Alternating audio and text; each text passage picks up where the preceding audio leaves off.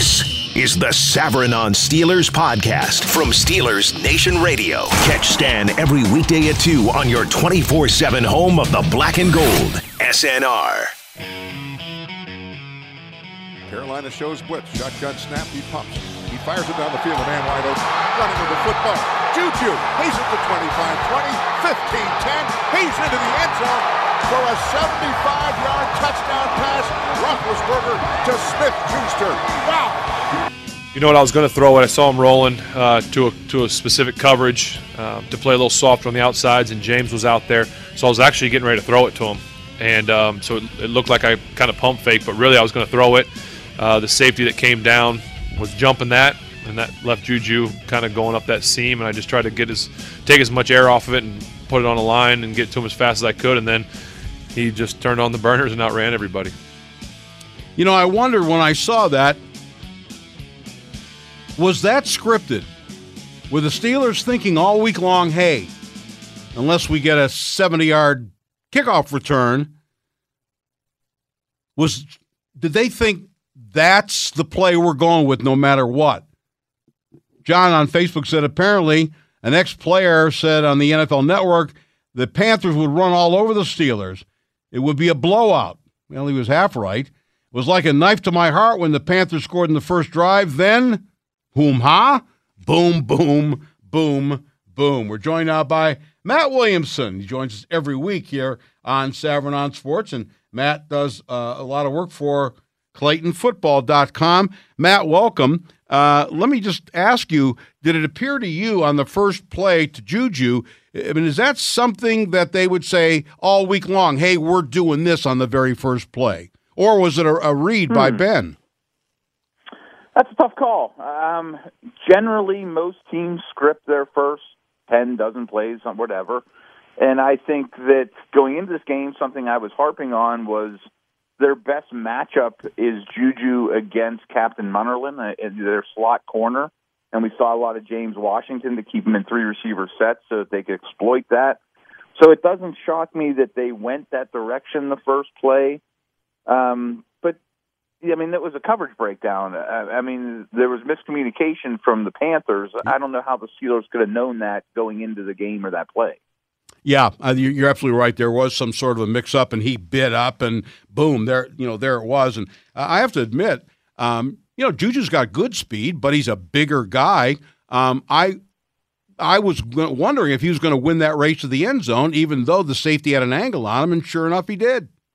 Yeah, and to be honest, he did a couple of those last year, and over the offseason a few times this year, I've said well, Juju is great as a rookie, but I don't expect him to break long ones. He's not as fast as he got away with last year on a couple plays. Well, maybe I'm wrong. you know, maybe he's faster than I thought. And just because he didn't time tremendously in the 40 doesn't mean that he's not fast with pads on the ball in his hand. Yeah, well, I remember that, you know, the one in Detroit where he ran away from people. Right. And, um, you know, it's the old, uh, you know, fight or flight. Sometimes you run faster when there are people chasing you. Uh, right. Just in shorts in Indianapolis.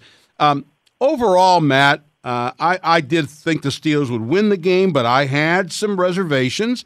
I certainly expected a tight ball game. Uh, Carolina's a good team. Uh, were you feeling the same way? And were you, like most people, shocked at how they just blasted them? Yeah, I was. I, I, I picked the game to be Steelers 32, Panthers 28, and expected a lot of points. And watching that Panthers first drive where they really had their way with the Steelers – I thought you'd see a lot of drives like that from Carolina. And one thing I said going into this game was, you know, the the Panthers have great skill position talent. Their offensive line isn't great. It's middle of the road, and if you look at it on paper, it's probably worse than that. But they've gotten away with it this year. Well, on a short week on the road, they didn't get away with it. I mean, to me, that was the difference: was the pressure and the dominance up front as well as Haden just locking punches down too. So, um, yeah, I didn't see it coming. I expected to be a real back and forth offensive battle, and I was half right. Um, which is better than being all wrong. Uh, I, was half, I was half wrong too. Yeah, well, I've been there. Uh, you know, the, the interception and a return, a, you know, a really bad play by Cam Newton. Um, in any way, shape, or form, even at 14 to 7, when you look at the success of the opening drive that Carolina had. Did that change Norv Turner's game plan, or did the Steelers just make a terrific adjustment so that they really didn't have any more drives like that when it mattered? Yeah, I mean, I would have to watch the All 22 to really be sure, but I felt like after they gave the Steelers that gift, that defensive touchdown, which you said was a terrible play by Newton, that if I were the Panthers, I would have went back to a steady dose of McCaffrey that worked so well on the first drive. And I do think they may have overreacted to, oh no, we're down 14, you know, we've given them 14 points. Well, let's try to throw the ball a little more um, as opposed to doing what they did so well. And I think that was sort of a tactical mistake as well. Yeah, you know, it also interested me. You know, I thought it was a very interesting opening drive, and then what happened subsequently. And I want your professional eye on this. Um, again, it's it's easier to see stuff when you can see the whole field, and TV's a little bit of a different story. Um, but on the first drive, I thought Turner did a really good job when the Steelers went to, quote, run defense, he passed. And when they went to pass defense, he ran. He really had it mixed up.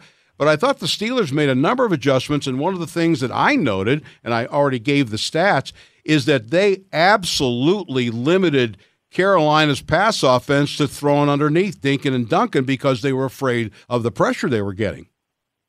Yo, I think so too. I mean, you saw a lot of two high safeties. They didn't want to give up the big play. And when I saw that early on, it worried me because the Panthers offense used to be a drive it downfield type of offense, and now they're more of a hit you on quick hitters, run after the catch, attack horizontally more than vertically. So I thought that was a bad idea from the Steelers, but I was wrong. I mean, because the front seven really held up and took away the big plays. And again, Haden, it looked to me Haden looked like he was on an island much of the day and absolutely won that battle, which allowed everyone else to, you know, take away their other weapons with multiple people. And again, I mean, Heyward and company just owned the line of scrimmage. Yeah, you know, you look at, uh, you know, we can talk about the offensive line, and we will, and what the offense did. But um, whatever you think of the defense, what you thought about them, are you a bit surprised that they have accelerated to this level where they've been playing really well. Now there are you know better offenses that they're going to have to face, but I mean, would you agree that this is a steady trend upwards for them? Oh, for sure, and a little surprising. I mean, I, I told everyone to pump the brakes after the Chiefs game and said, "Hey, this is what the Chiefs are going to do to everybody. Don't overreact to that. This is a better defense than what you saw." Not to mention there was a lot of mental breakdowns in, in that game. Um, but I didn't expect a five game stretch like this. And, you know, going into this game, I was, you know, very pleased with the defense for sure. And, and the stats bear that out. But I told people on, on the air that, hey, I have a feeling on Friday a lot of Steeler Nation is going to be questioning the defense again because I think Carolina is one of the best offenses in the league.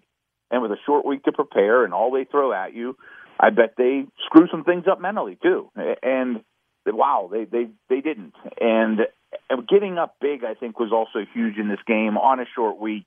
I mean, in the second half, it looked like Carolina didn't want to be there anymore. Yeah.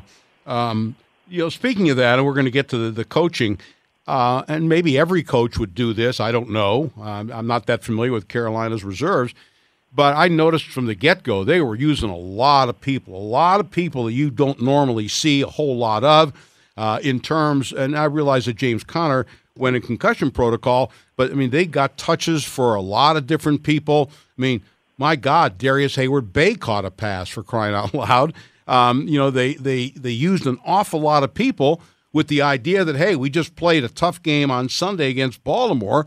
And you know, again, I don't know if that's a genius strategy, but they sure implemented it, and, and it sure seemed to work.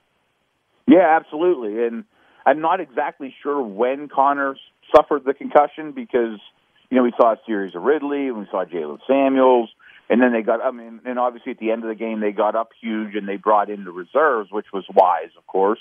But I, I think you're right. And I think that's sort of a Steeler trend now on both sides of the ball. You know, that there's probably 15, 16 guys, including guys like Fort and um, some reserves as well. You know, Alualu, obviously, that play a lot of snaps on defense, and that's been a trend really since Burnett and everybody's been healthy. And on offense, one thing that they absolutely do is they throw a lot of different personnel packages at you. I mean, you see Chuks Okorafor for five or six snaps a game as a sixth offensive lineman. See a downhill run, a fullback in Nix that some teams don't even have on their roster. I mean, I saw uh, Xavier Grimble in there in the first half, Yeah. like you said, and I do think this game, even more than most, you know, like you were implying, was hey, you know, we short weeks are tough. We didn't have much practice. We're going to be pretty worn down. Let's play a lot of people. You know, the drive, uh, the 61 yard drive, which I thought sort of cemented things, didn't guarantee, but, you know, that, that was their first drive. I mean, my goodness. Um, they the first quarter, they time of possession, they had f- the ball four minutes and thirty seconds and had twenty one points. That, that doesn't Right. happen terribly often, but You that, score that- 14 points in 12 seconds. It goes Ex- a long way to helping that stat. Yes, it does. Absolutely. Uh, but in that 61 yard drive was all Jesse James at tight end, no Vance McDonald. Yeah, right. And I, think it's a testament to Kevin Colbert in the front office that they've built a really deep roster. And you know, a guy like James going, you know, through the preseason and doing shows up at camp, I thought, man, he's a guy I don't want on the field. I mean, he's okay. He's a number two tight end at best. McDonald's so much better. I can't wait for him to get out there. If if you can't count on McDonald, maybe they'll need to draft one soon. And you look at James, and I mean, I wouldn't say he's serviceable, but he's even better than that. And of course, it helps that he sees always single coverage, but he's a he's a better blocker. Um, and, and like I mentioned, Grimble. Grimble's not a bad player at all either. I mean, with a lot of teams, I think he'd see significant snaps. You know, a couple more things, Matt, I wanted to talk to you about. By the way, Matt's brought to us by 84 Lumber, helping you build the right way since 1956. I want to talk about this, but I want your thoughts on this. Uh, you know, much was made about flipping Bud Dupree uh, to the uh, the right side and putting T.J. Watt on the left. Number one, I mean, we're seeing a better Bud Dupree. I mean, he had some pretty good pressure last night. Do you think it's just a matter of him kind of finding his way, or do you think the move of him to the right side was significant in his development? Well, I think the move happened because TJ wanted it to happen, and he's more important. You know, the, we we love you, Watt. You're our first round pick, and you look great. Let's make you as comfortable as possible. We realize we threw you in at right outside linebacker, and because the, you know Harrison wasn't available, you know you you beat Harrison out. We didn't see that coming. So now let's make things right for you because you're doing a really good job. And Bud, if you don't like it, so be it. But I also think that Bud is clearly better this year, and I think it'll be a really interesting conversation a year from now when his contract's up. You know, do you extend this guy? Is he a foundation player? Uh, the picking up his his uh, fifth year option certainly looks like a better move now. I'm sure that wasn't a slam dunk behind doors to do it or not. Um, I do think as a right outside linebacker, he sees more finesse tackles, and, and these lines are blurred more than they used to be. But generally, your left tackles have lighter feet and aren't as powerful, and and I think he's such a powerful player, and he closes with such authority that he can outmuscle some of those guys better than he can NFL right tackles. Well, that that was the second part of my question. Um, you know, it's the old story about ask not what you can do for me, ask what you can do for your country. Uh, you know, ask not what we can do for Bud, ask what you can do for T.J. Watt. Um, he said after the game last night uh, that he is able to see the play develop better. Uh, and I think it's clear to me. I mean, Bud might be more athletic, but TJ Watt has much greater football sense. And in that Yes. regard, i- is that the benefit of having him play on the other side? I guess. I mean, I- I knew he was more comfortable on that side. That's the side he played in college and became a first round pick. Um, I, I didn't realize. I heard him say something along those lines too. That he's right eye dominant and he feels better with that inside eye eye to see things there. I had also thought, you know, again, these lines are blurred. That he's the better coverage player, and you're going to see more tight ends to the quarterback's right side. You know, not as much as he did in 1985, but you still do. And that he would, you know, he's more finesse than Bud, and he's more of a speed guy, technician. I thought he would have more success against the heavier-footed, mauling right tackles too. So it, the the move in general to me made a lot of sense for both players. But in the end, if that's where he's most comfortable for whatever reason, that's the determining factor. I mean, that's why it all happened, and it's really working out well. There's no doubt. And the last thing for you, and we're going to talk about this at one o'clock. After the first month of the season, the Steelers were languishing, they were floundering, and they weren't playing well. And um, it was a start that nobody anticipated. Uh, and I look at the five game winning streak and how well they've played and seem to be getting better every week. And hey, they're going to lose a couple more games. So I, you know, and, and, then they will probably revert to, you know, people standing on the Clemente Bridge and getting ready to jump and, you know, wanting to fire Tomlin.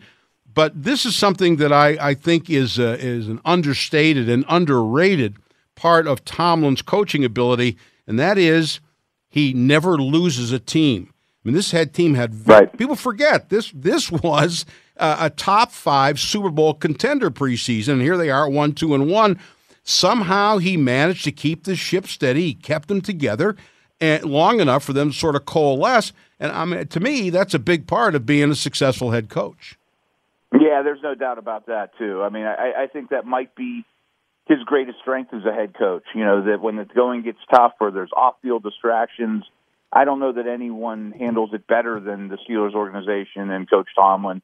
I mean, I've been critical of some of his on the field game day decisions, you know, uh, and I don't know that that's his strengths, but what he does and what he does behind the scenes is very, very impressive. And yeah, they did start the season slow, and, and I think there's absolutely something to be said for they didn't practice together much in preseason and during games. And, you know, he has big picture thinking of, hey, let's keep these guys as healthy as possible to get to the first month of the season. And if we start slow, so be it. But, you know, you can't ignore the fact that this might be one of the health this is one of the healthiest teams in the league right now. Yeah. And you know, I mean, it, it, knock on wood, but if you were to come into the season with two or three more injuries and then you're playing backups and picking guys up off the street, you wouldn't be in this position.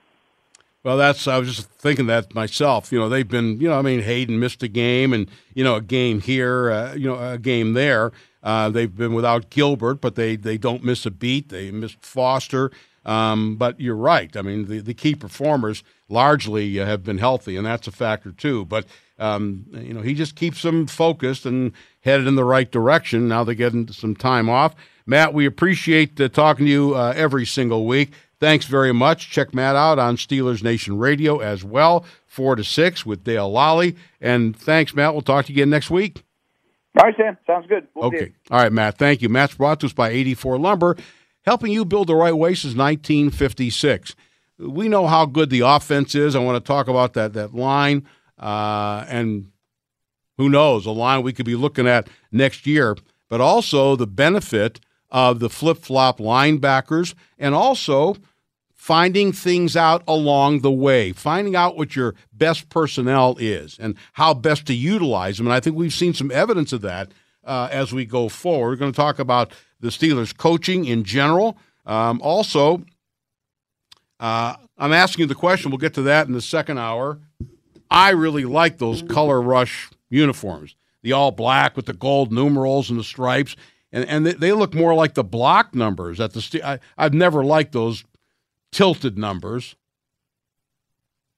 I don't know how you how you refer to those, but I like the old block numbers from the '70s. Maybe because I'm a blockhead, I don't know.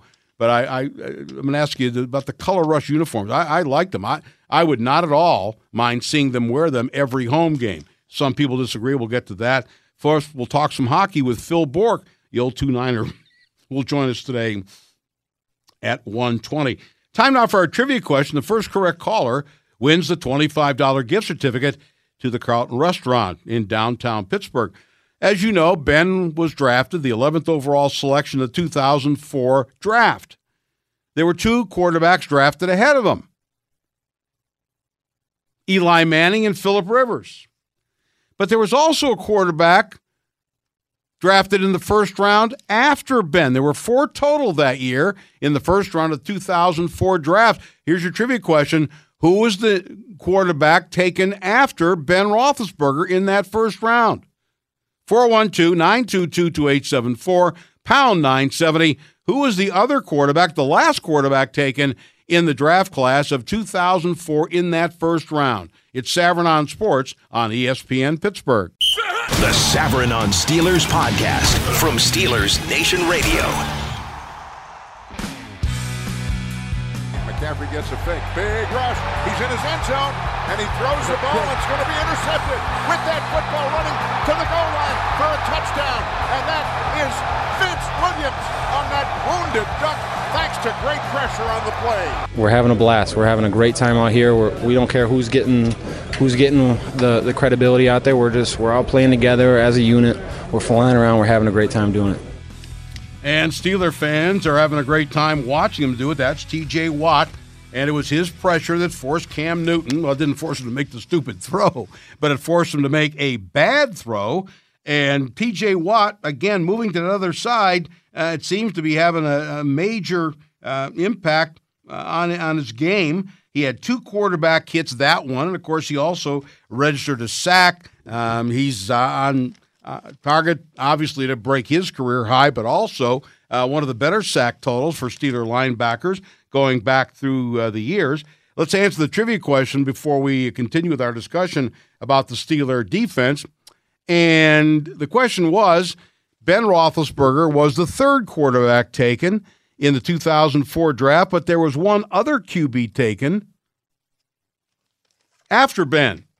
And the question was, who was that guy? Well, anybody remember J.P. Losman? I barely do, out of Tulane. He was taken by the Buffalo Bills, which kind of tells you all you need to know.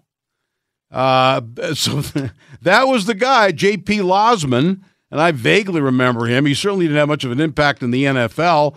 You know, you talk about quarterbacks, and you know you have to go through a period of Bradshaw retired, and the Steelers looked to find someone before Ben came along. How about Buffalo since Jim Kelly? Been a while. Anyway, Jim in Pittsburgh was our first correct caller. He wins the $25 gift certificate to the Carlton Restaurant, purveyors of fine meat and fish. Good going, Jim. You are today's trivia winner.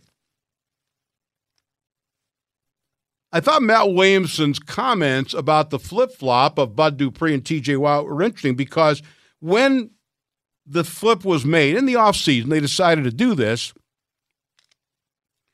It was assumed that they thought, and that, that was the quotes from the Steelers coaches, that by doing this, by making this maneuver, it was designed to help out Bud Dupree because – you know, they had made a commitment.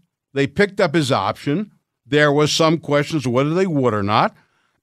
they said, we've got to get Maxim out of this guy. And then you remember what the story was. The story was, well, you know, we're in a situation. Um, they didn't say this, but they're looking at a massive bust out with this guy. And then they said, well, you know, Bud gets great pressure, but he often runs past the quarterback and he, doesn't adjust. So, what we're going to do is we'll put him on the blind side of most quarterbacks. And that way they won't see him coming. He's 6'4, 260 pounds. Oh, he'll sneak up on him. Well, whatever. But no mention was made of what effect that might have on TJ Watt. Now, look, TJ Watt had a very good rookie year last year. But I don't know if you feel this way. I do. That at some point, and this happens to a lot of young players, that TJ Watt hit a wall. About this time of the year, it's been a long season. Rookies aren't used to playing as many games as the NFL does. But it looks like TJ Watt is actually getting stronger, which is a great sign.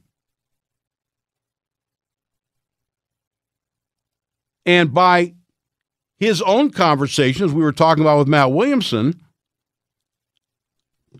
it's possible that Bud Dupree is a better athlete than TJ Watt. I don't know. It kind of looks like it. But Bud, one of his problems is he doesn't have the same football instincts that TJ Watt has. Just a sense, a feel, a move to make, where to be, that sort of thing. And as we've said before, I think Bud Dupree is better at it now than he was. And by that I mean, I have seen on occasion a couple sacks this year where he has run a bit past the quarterback, but then put on the brakes and has come back to get the quarterback. Remember, you know, one of the things that you get when you have pressure up the middle is that you force a quarterback to move out because there's nothing there, or if the pressure comes from outside, that forces him to step up. One of the things that Dupree was doing in the past was getting pressure but running past the guy. Now you'll see him adjust on the fly. It's almost like a guy on special teams coverage. You just don't run a thousand miles an hour and hope you happen to intersect with the ball carrier. After you sprint about 30 yards on a kickoff, let's say, you then slow down, get yourself under control, and move to either avoid a blocker or to get a good angle on the ball carrier. The same applies for a pass rush. You just don't start out and go on a straight line. I realize the shortest distance is a straight line but you just don't run and run to a spot where you think the quarterback might be. You've got to be able to adjust to where he actually is. And Dupree has done that. So that's been beneficial. But I also think we're I think we're seeing TJ Watt better than he was last year when he was on the right side because he's got better instincts. He moves better in the open field. He adjusts better. He adapts. And a couple other things I think we're seeing. Jon Bostic, when he's put in a proper position that plays to his strengths, has been very good. 10 tackles last night, six solos. But when they were asking him to, you know, drop back in pass coverage, that's not what he does. But that's where they found and he was there all along, LJ Fort.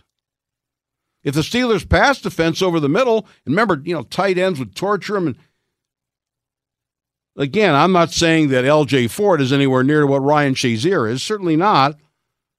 But LJ Fort was just a backup. He was a special teams guy. Now he's playing a more prominent role. We all knew that Mike Hilton was great in the slot. But we're also seeing that you can utilize a guy like Cam Sutton. Overall, the defense is better because more people are adept at doing jobs specifically designed to suit their strengths. That goes to coaching. In large measure, we'll talk about the Steelers' coaching. That's coming up next. At 120, we'll talk some Penguin hockey with the old two Niner Phil Bourque. He'll join us at 120. And shortly thereafter, I ask you, do would you like to see the Steelers wear those all black uniforms, the ones they wore last night, every home game? We'll talk about that. It's all to come. Second hour of Savran on Sports on ESPN Pittsburgh.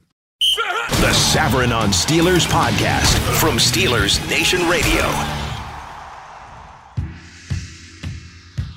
I don't know if that's distance we covered or if that was just a bad outing. You know, that first Baltimore game from a possession down standpoint. Largely, we've been really solid, but that game was not. And so that's probably more the story. Um, you know, we can't have them type days. You have those type days, man, you're going to lose football games. It's time for Savran on Sports.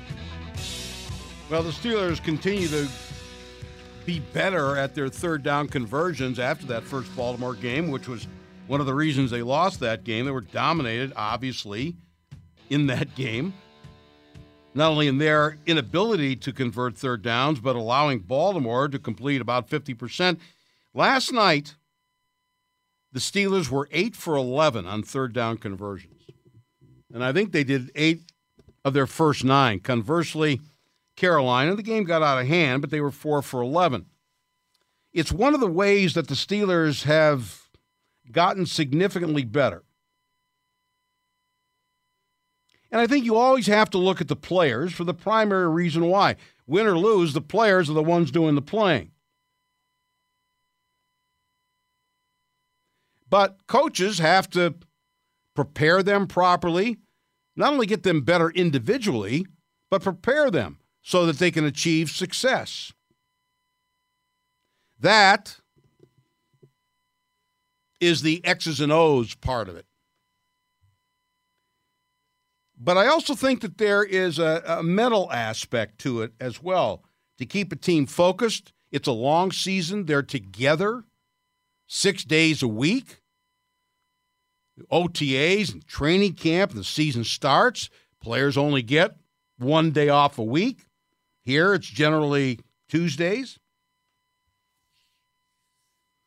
And a coach's message can go stale. There are many ways to do that.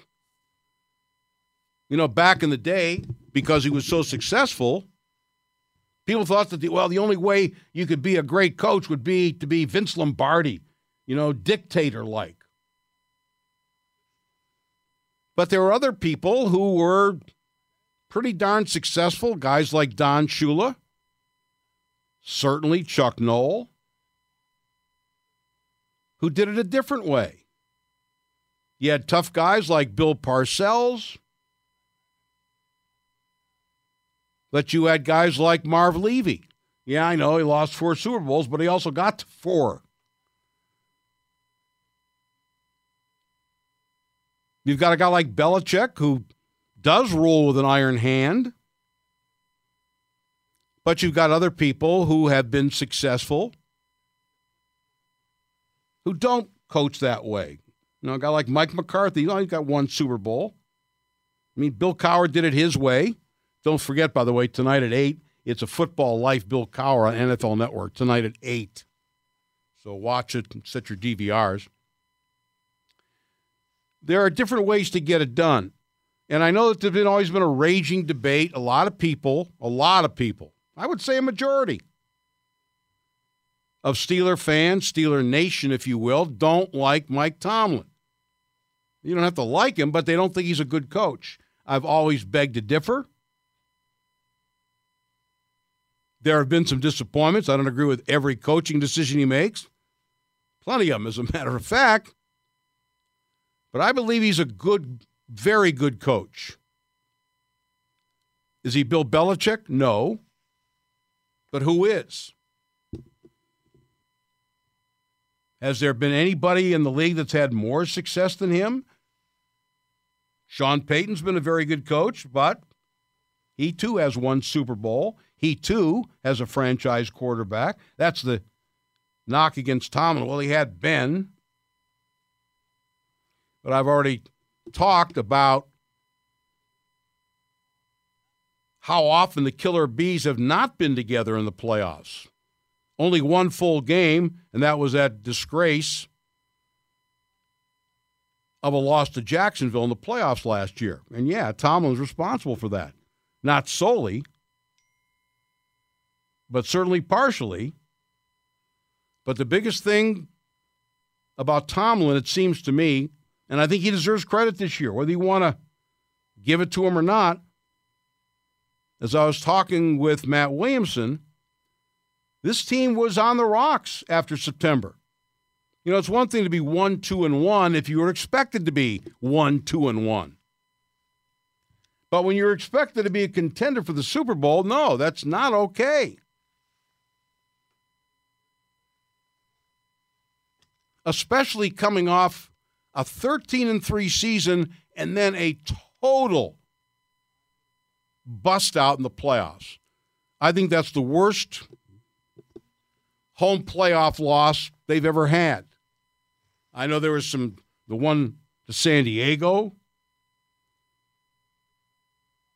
any one of the three to New England, but that thing last year, I'm not talking disappointing, I'm talking about disgraceful. So coming off of that, again, the expectations are high, and they should be. They were for the organization. It just wasn't, it just wasn't fans and media. So they start out one, two, and one. Terrible start. And the sharks were circling in the water.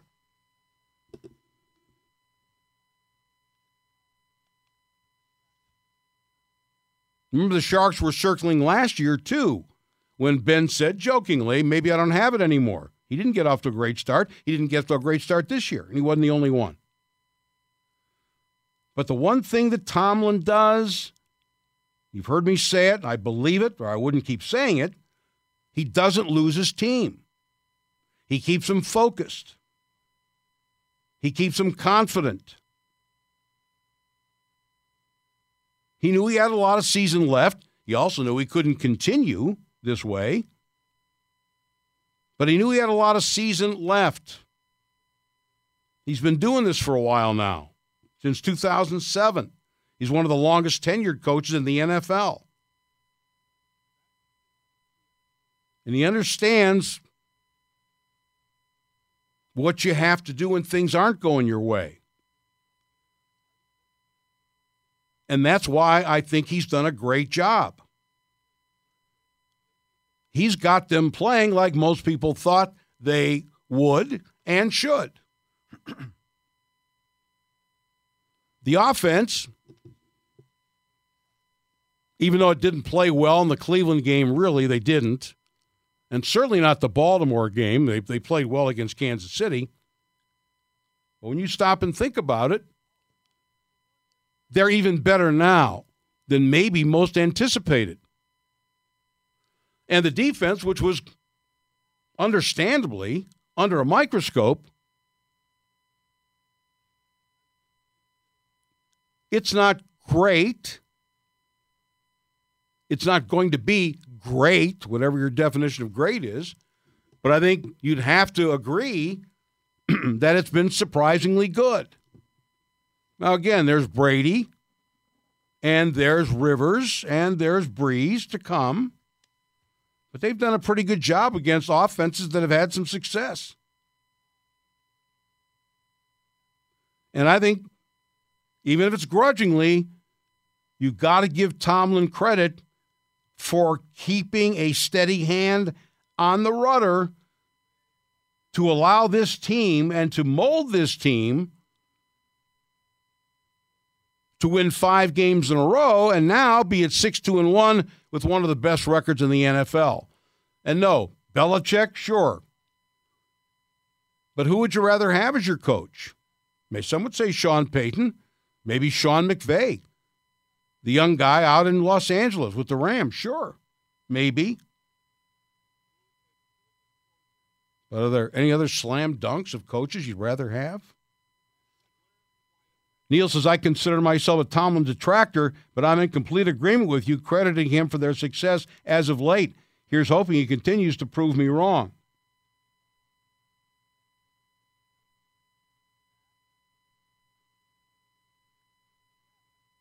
Some people are saying that they would vote for Tomlin for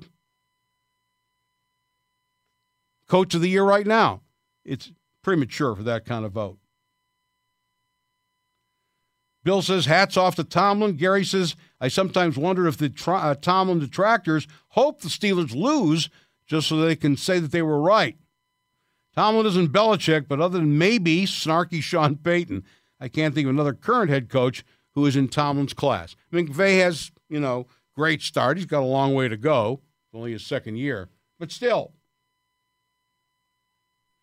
I think he's done a very good job. That could turn, but I think credit where credit is due.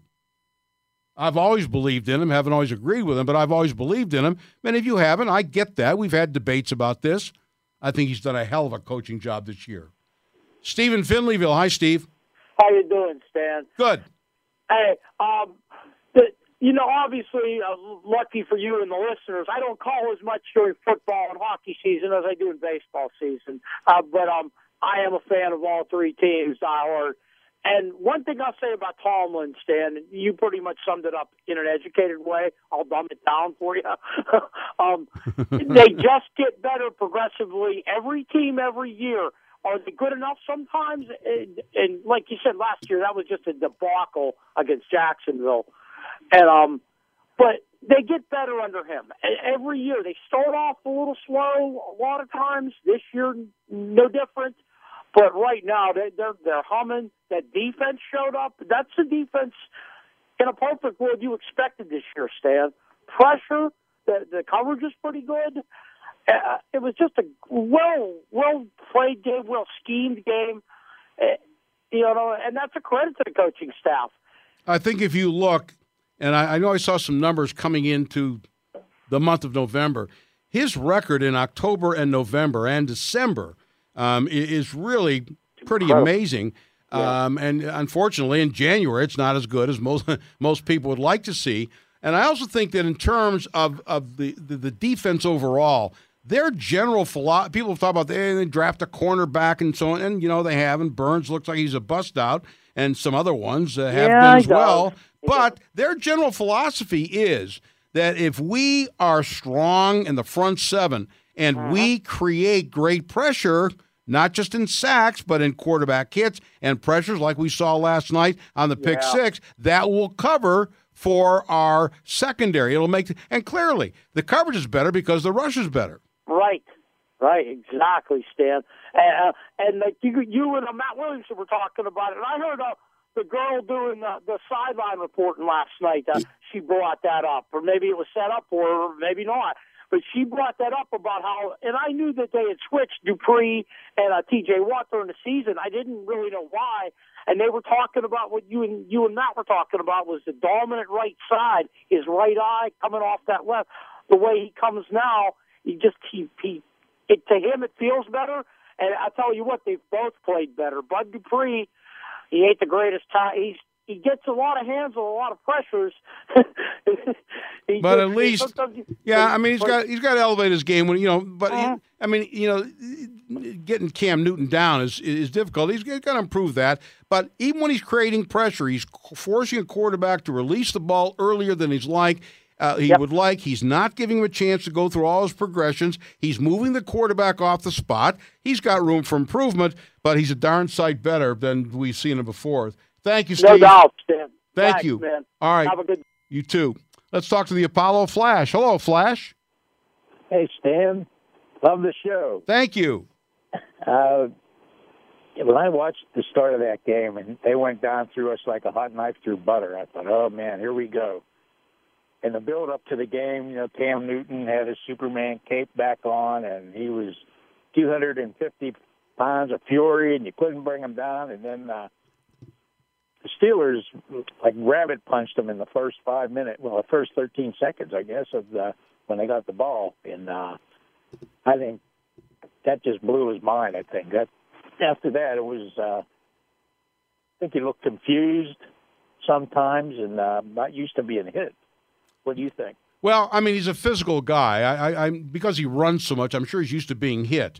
Um, but I, I, I, don't know that he anticipated that there'd be somebody in his face. And that was the Steelers' game plan. I mean, it was no secret. They were going to bang him around and, and, you know, see how he reacted to that. And, you know, look, having a big 21 7 lead and scoring two touchdowns in 11 seconds, you know, that helps too. Uh, but yeah, I, I, you know that that makes a difference in the game, and I think Matt's right. Uh, midway through the third quarter, they didn't look like um, uh, they couldn't wait to get back on the plane. Thank you, Flash. Appreciate the call. Okay. Bye now. Bye now. Take care. Thank you. Quickly, we go to Anthony in Oakland. Hi, Anthony. Well, Stan, I, I've always been impressed with Mike Tomlin. Not just this year, but look at the, the previous two years. And, and in 15, when they had lost Le'Veon, and it was looks like it was going to be a little dark time. Uh, they he that team regrouped with Michael Vick at quarterback, and and uh, to me, the most impressive game that year was when they dismantled the Super Bowl champions Denver Broncos here in Pittsburgh. Yeah. And and if it not for uh, a late hit on Antonio, may have uh, saw New England in the championship game that year. Well, and you know the other thing is too. You thought since you mentioned Denver, um, that playoff game in Denver, AB was not available. That was the Vontaze Burfict hit. Um, they right. didn't have. Not only did they not have Le'Veon Bell, but remember DeAngelo Williams right. wasn't available, and, and, you know they they should have won that game. Uh, you know, the Broncos won You know, a, a, a touchdown, uh, eight points, but they should have won that game. And you know, to keep that team together like that, playing the way they played, I mean, I think that says a lot about a coach, even if it ended in defeat. And then the next year, when after a, a heartbreaking loss to Dallas here. Yeah. They were four and five, and they ran off nine in a row, and here they were in AFC Championship again, but they just didn't have enough to take care of the, their nemesis. And I think this may be the year. This this may be the year where it changes for him and this team to take care of their nemesis if they can get that far. If they do that, I think all the naysayers will look at him differently. I think, Stan. No doubt, that's that's the big hurdle. You got to beat Belichick, and that goes for everybody in the AFC. You know what, Anthony? And I've got to run here. We're going to get Phil Bourque on. I thought last year was the year. I thought that the Patriots, hey, they're still very good, and they they still have 12 at quarterback, There's no, no matter how old he is. But I really thought last year the Patriots were vulnerable, but they couldn't get past Jacksonville. Um, I think if the Patriots are vulnerable last year, I think they're more vulnerable this year. And I think it can be done, but easier said than done. Yes, sir. Yes, sir. Thank you, Stan. All right, Anthony. Thank you.